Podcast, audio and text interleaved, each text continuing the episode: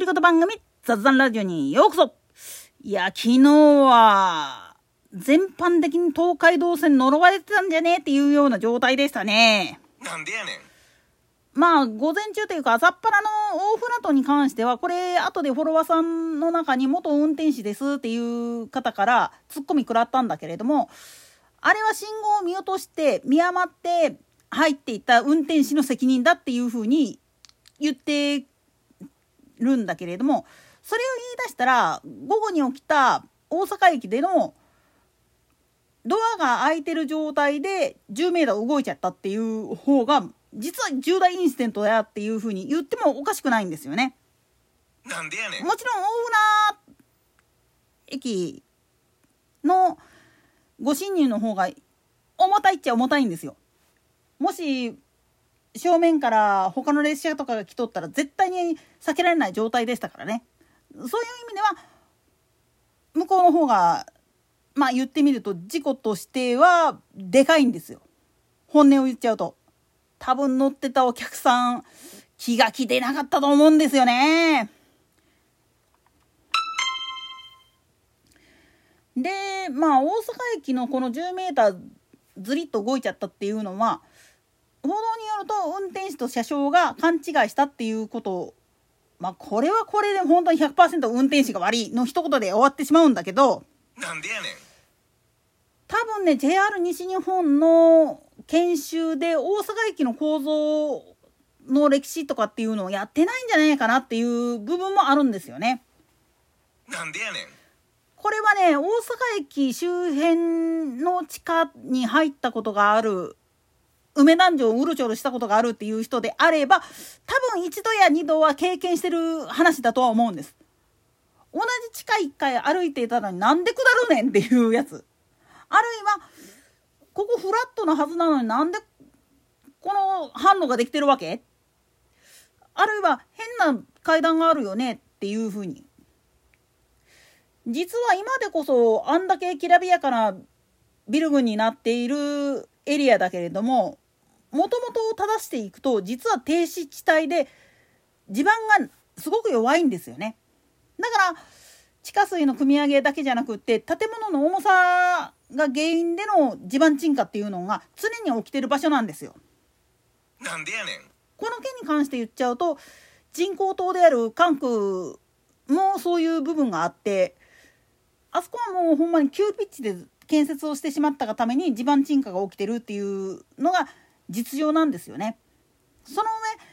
まあ旅客機の発着による振動とかでどんどんどんどんまあ言ってみれば沈んでるっていう部分もあってっていう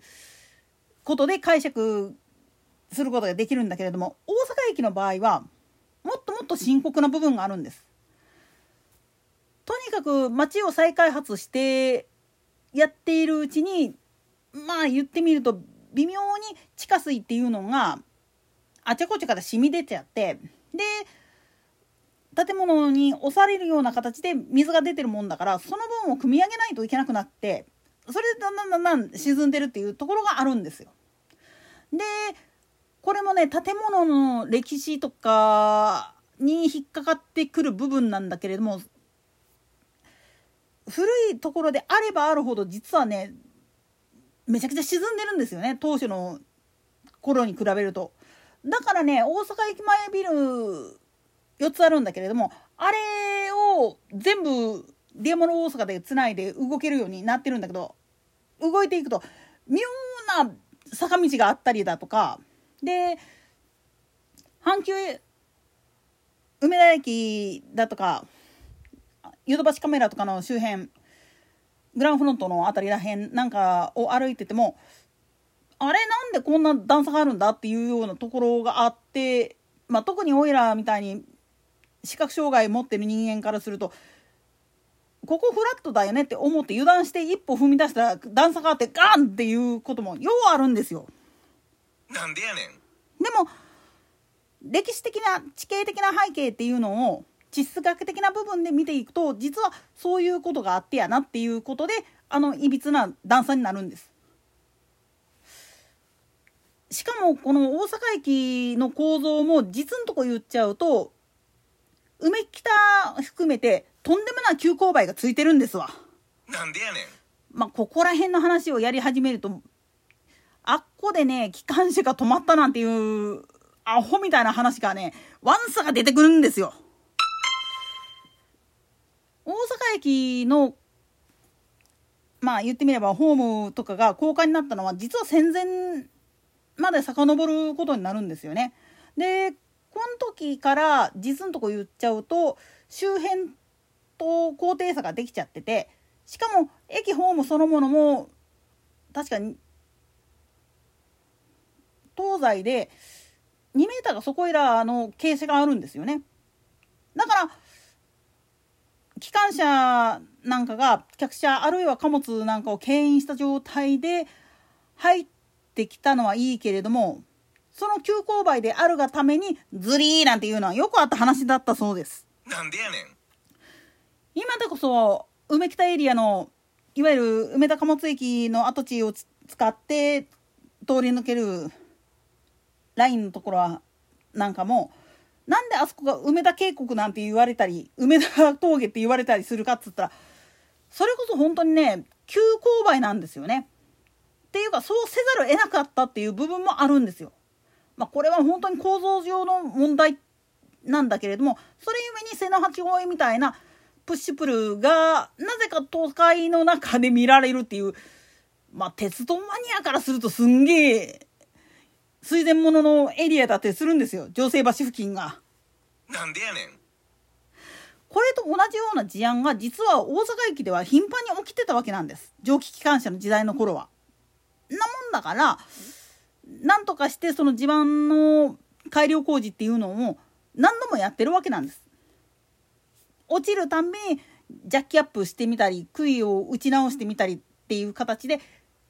改装するたんびに工事でまあ言ってみればなるだけ平面になるようにっていうふうにしてはいるんだけど毎年毎年何らかの形で微妙にずれるもんだからだからまあ今回は京都線方向にずれた10メーターほどずれたっていうことはブレーキ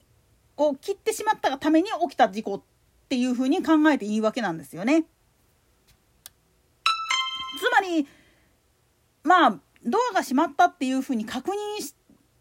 したつもりだったがために起きた事故っていうふうに言われてるけれどもそれであんならばまずまあ言ってみればマスコンのスイッチが入らないはずなのになんで動いたんっていう時にちゃんと JR 西日本が運転士あるいは車掌に対して大阪駅はこういう構造なんだよっていうふうに教えてないっていう時点でもうそれは職務怠慢というか教育不足だなっていうふうに言わざるを得ない部分はあるんです。なんでやねん。つまり駅の構造上そういうふうな状態だからきっちりとドアが閉まってることを確認した上でたとえタイミングが遅れたとしてもいいからまあ戸締まりランプがついてることを確認してからマスコンのノッチを入れるっていう作業をする。ブレーキを外すっていう作業をするっていうことにまあ言ってみればマニュアルを改めないことには多分この事故はまた何らかの形で起きるんじゃないかななんていうふうに思うんですよね。といったところで今回はここまで。それでは次回の更新まで。ごきげんよう。